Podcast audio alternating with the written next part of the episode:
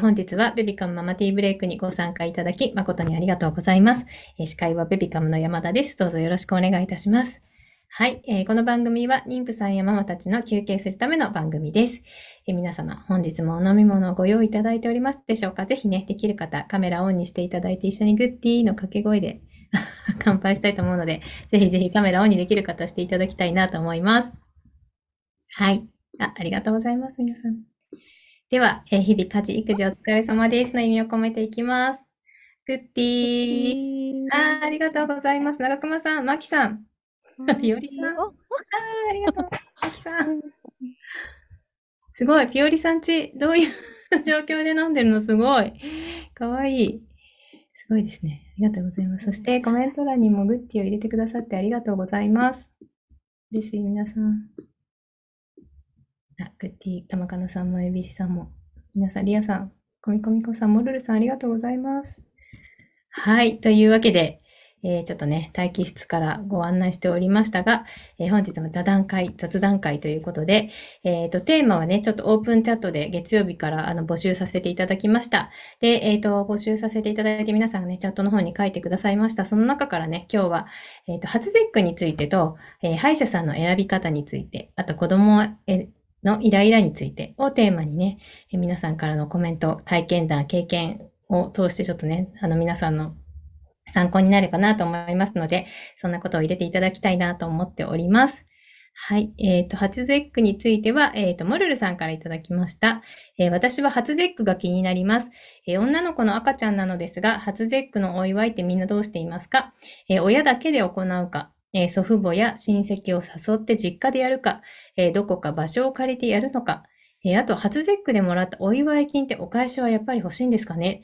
だとしたら何を返そうかというね、コメントをご質問をいただいておりますので、ぜひ経験体験されている方は、そちらについて入れていただきたいなと思っております。あとですね、かなさんから歯医者選びについてですね、歯医者さん選びどうされているか知りたいですというね、こちらもコメントいただきましたので、こちらについてもこんな風に選んでますというのがあれば、ぜひぜひ、モルルさん、よろしくお願いします。はい、入れていただければと思います。続いて子供へのイライラウェッキーさん。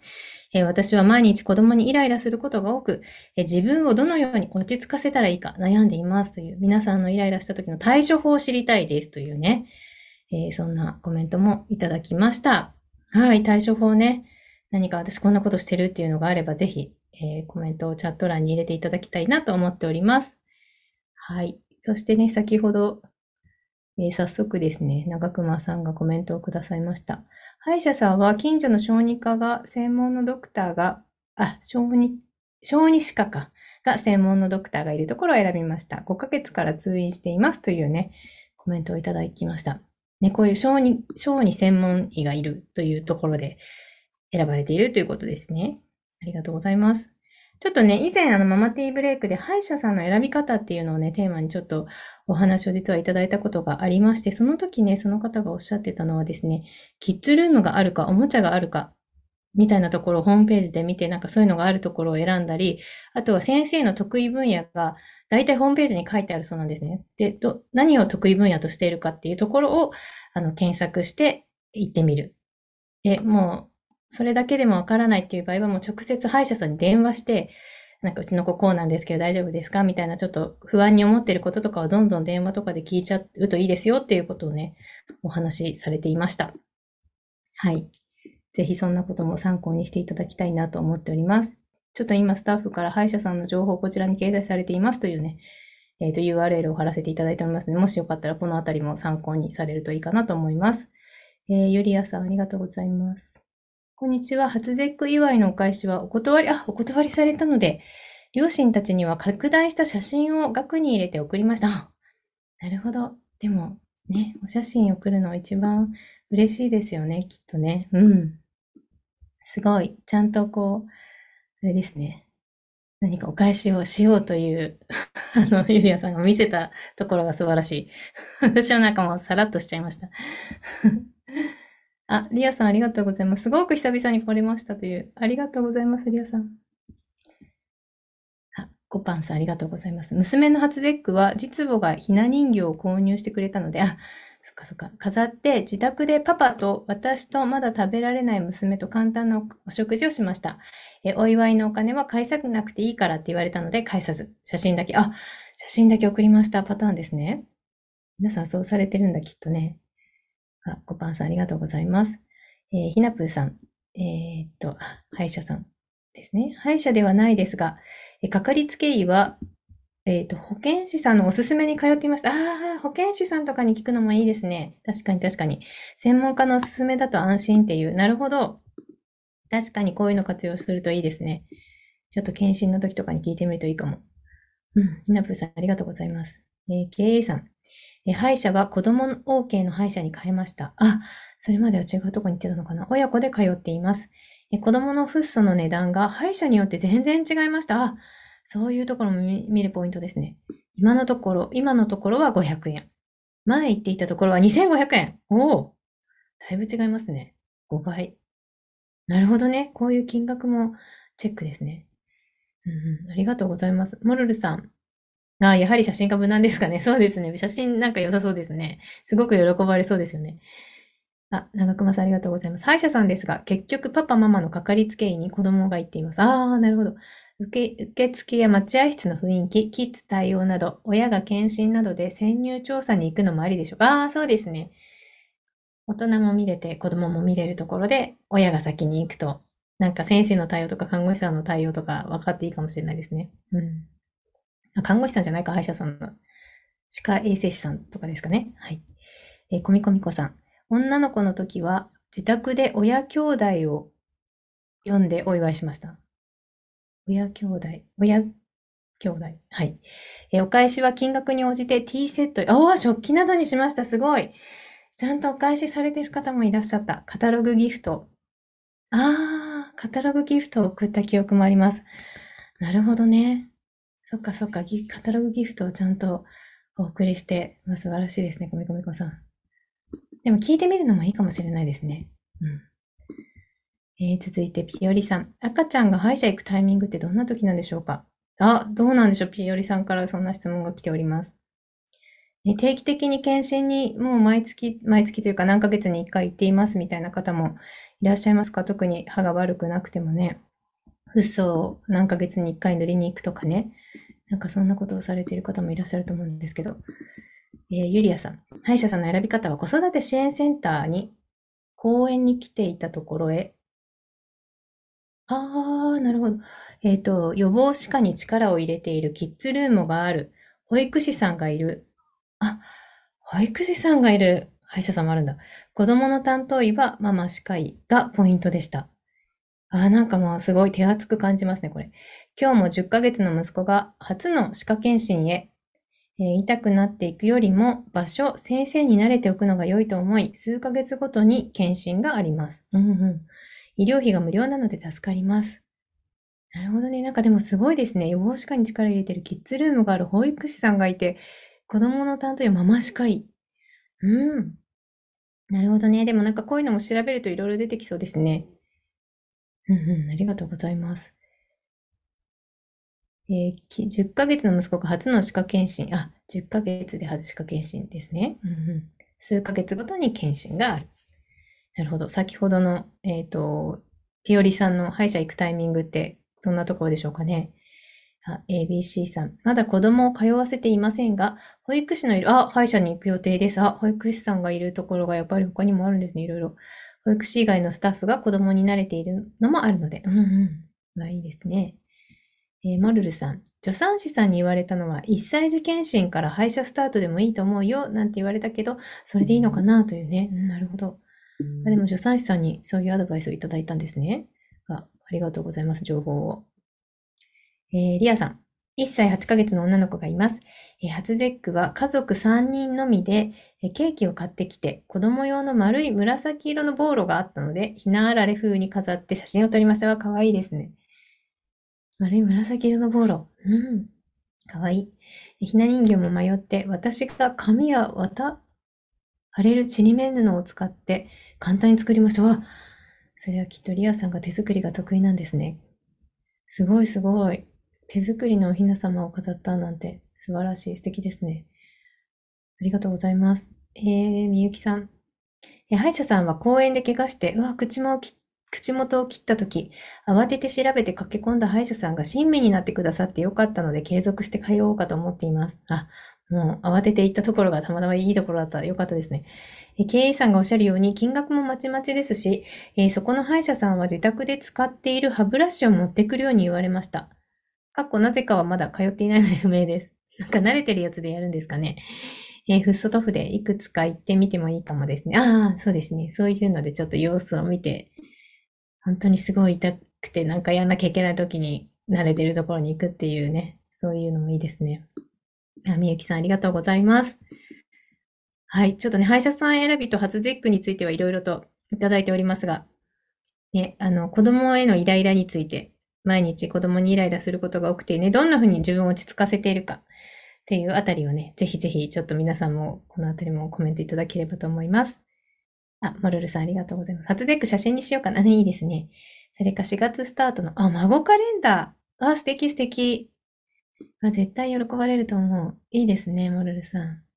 ね、そういうの作って渡すといいですね。ありがとうございます。ちょっとね、先ほどのイライラに行くんですけど、ちょっとね、以前、ママティーブレイクに出てくださった方で、アロマのね、方が、その香りによって、そのなんかいろいろ悩みに応じていろんな、こう、香りをこの悩みの時にはこの香りがいいみたいなのをちょっと紹介してくださった回があったので、あ、今ちょっとチャットに貼らせていただきました。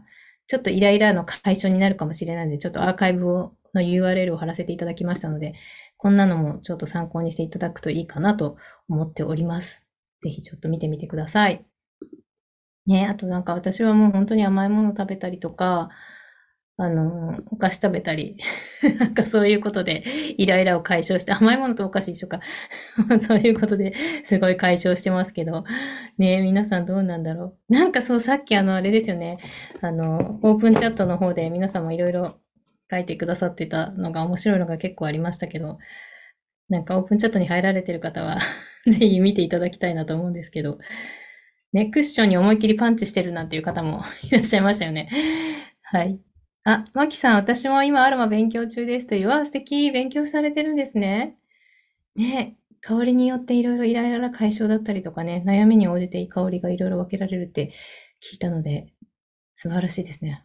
マキさん、今度、ぜひ、アマティブレイクで紹介していただきたい。ジュリリさん、お久しぶりです。2歳、イヤイヤ期、毎日イライラ しています。チョコばっか食べてます。あ、同じ。わかります。私もチョコめっちゃ食べちゃう。コミコミコさん、イライラ解消はこっそり甘いもの食べて、あー、皆さんやっぱそうね、甘いものってなんか解消される気がしますよね。満たされた後は少し優しくなれる気がします。うん。ピオリさんありがとうございます。イライラした時は、休みの日にパパに子供をお願いして、近くのカフェのようなレストランでデザートお酒。わー、素敵。ちょっとちょこっと甘いもの食べるどころじゃないですね。もう、カフェに行ってレストランでデザートとお酒だなんてもう最高じゃないですか。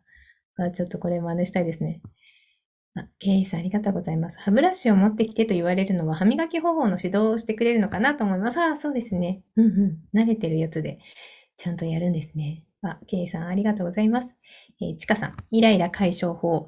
たまに主人がコンビニのカップスイーツを買ってきてくれます。わあ、いいですね。ちょっとした贅沢。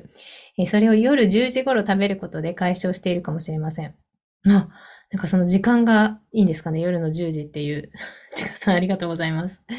面白い。なんか夜食べるね。わかる。でもわかりますね。なんかこんな夜に私こんなの食べてていいのかなって思いながら、美味しい思いを、疲れた体に甘いものを入れる。ね、最高ですね。とんママさん、今朝は息子にイライラした瞬間、目も合わせず無視モードに入りました。無視ってあんまり良くないんでしょうけど、下の子のお世話に夢中になってる風を装いました。すると静かに着替え始めてくれました。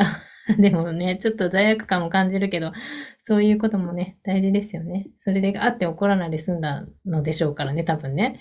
うんありがとうございます。ね、風を装うっていうのいいですね。でも子供って敏感に親のいろいろを察知しますよね。ちょっとなんか怒ってるのかなって多分察知してくれたんだと思われます。ここ18さん。子供にイライラするときは、子供の様子をじーっとああ、泣いてるわ、と見て、自分のイライラが去るのを待ちます。トライアンドエラーですが、へえ、すごい。じーっと見て、イライラを抑える。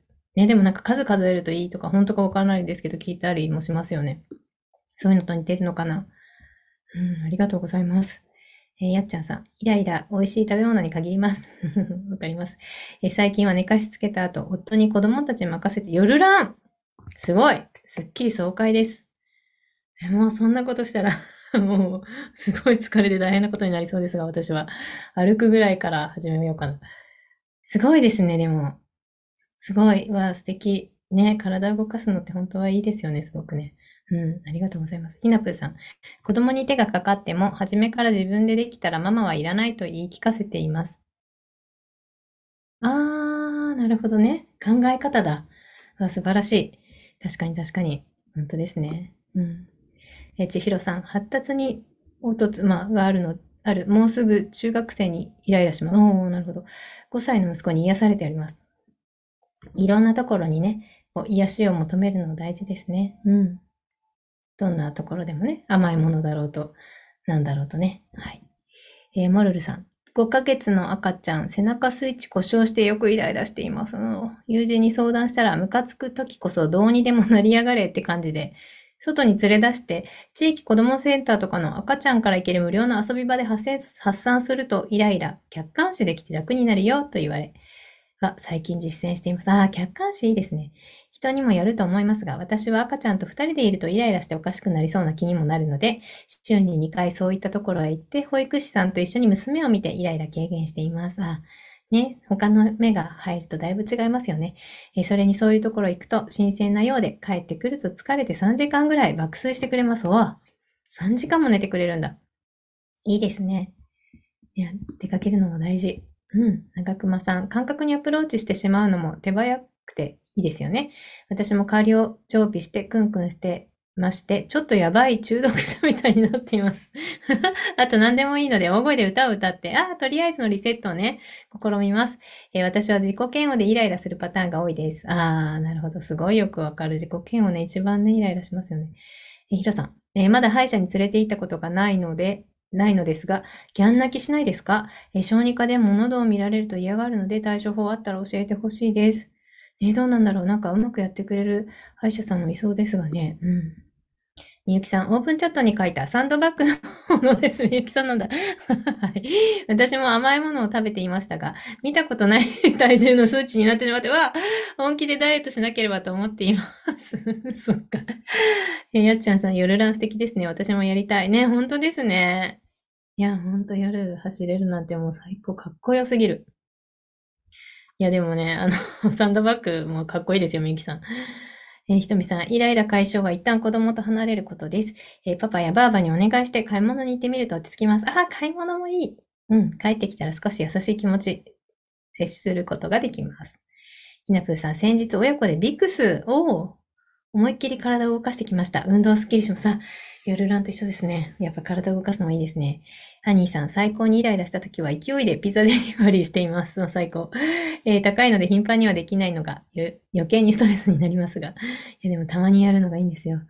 ひとみさん、ちょっといい入浴剤で、香りと一緒ですね。お風呂に入って気分転換していました。